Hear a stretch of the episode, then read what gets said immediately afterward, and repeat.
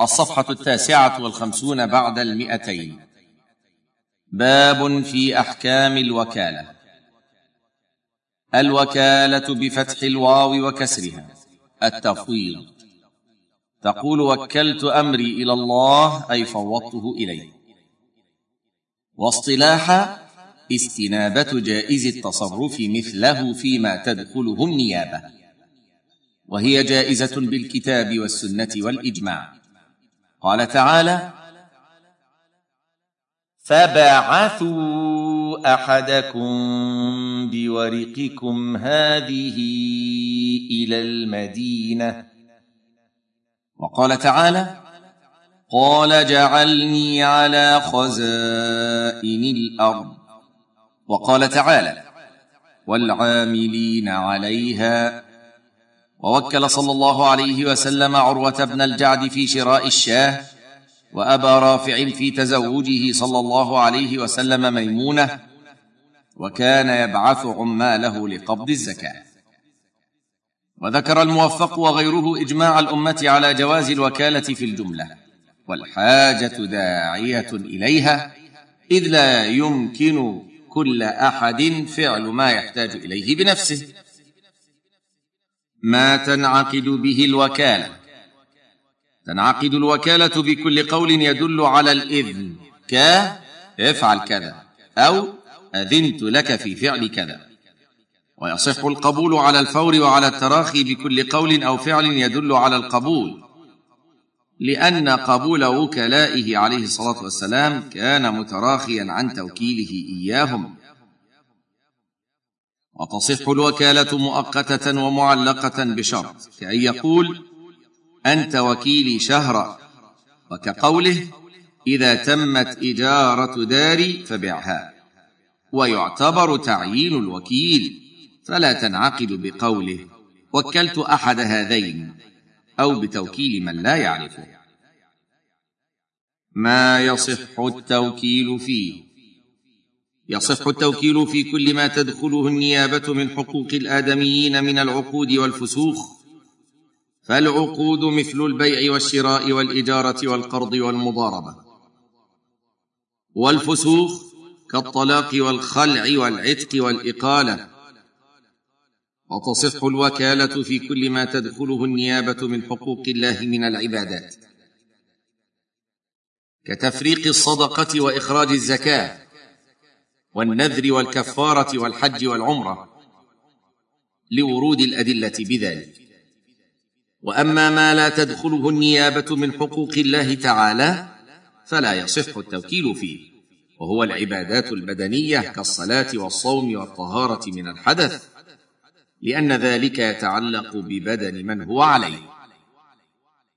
وتصح الوكالة في إثبات الحدود واستيفائها.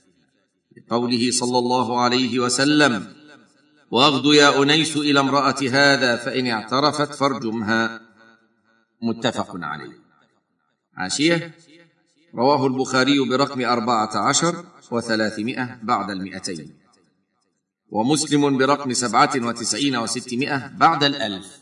مطولا الصفحة الستون بعد المئتين.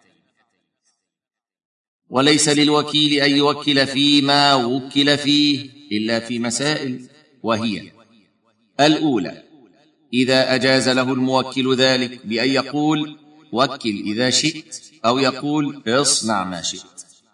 الثانية إذا كان العمل الموكل فيه لا يتولاه مثله لكونه من أشراف الناس المترفعين عن مثل ذلك العمل. الثالثة إذا عجز عن العمل الذي وكل فيه. الرابعة إذا كان لا يحسن العمل الذي وكل فيه. وفي هذه الأحوال لا يجوز له أن يوكل إلا أمينا لأنه لم يؤذن له في توكيل من ليس بأمين. والوكالة عقد جائز من الطرفين لأنها من جهة الموكل إذن ومن جهة الوكيل بذل نفع. وكلاهما غير لازم. فلكل واحد منهما فسخها في أي وقت شاء. مبطلات الوكالة. تبطل الوكالة بفسخ أحدهما أو موته أو جنونه المطبق لأن الوكالة تعتمد الحياة والعقل. فإذا انتفيا انتفت صحتها. وتبطل بعزل الموكل للوكيل. وتبطل بالحجر على السفيه وكيلا كان أو موكلا. لزوال أهلية التصرف. ما يجوز فيه التوكيل والتوكل. ومن له التصرف في شيء فله التوكيل والتوكل فيه. ومن لا يصح تصرفه بنفسه فنائبه أولى. ومن وكل في بيع أو شراء لم يبع ولم يشتر من نفسه. لأن العرف في البيع بيع الرجل من غيره. ولأنه تلحقه تهمة. وكذا لا يصح بيعه وشراؤه من ولده ووالده وزوجته وسائر من لا تقبل شهادته له لأنه متهم في حقهم كتهمته في حق نفسه. لازلنا في الصفحة الستين بعد المئتين. ما يتعلق بالموكل وما يتعلق بالوكيل من التصرفات. يتعلق بالموكل حقوق العقد من تسليم الثمن وقبض المبيع والرد بالعيب وضمان الدرك.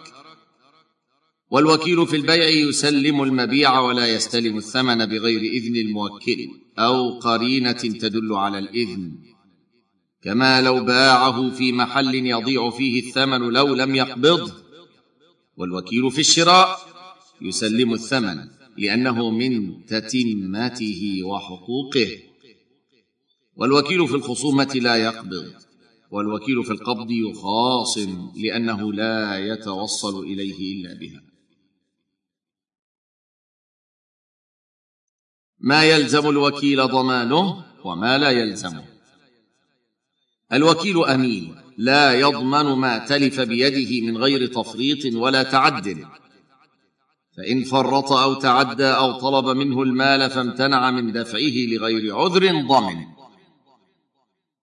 ويقبل قول الوكيل فيما وكل فيه من بيع وإجارة أنه قبض الثمن والأجرة وتلفا بيده.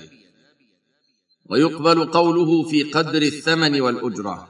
والله أعلم.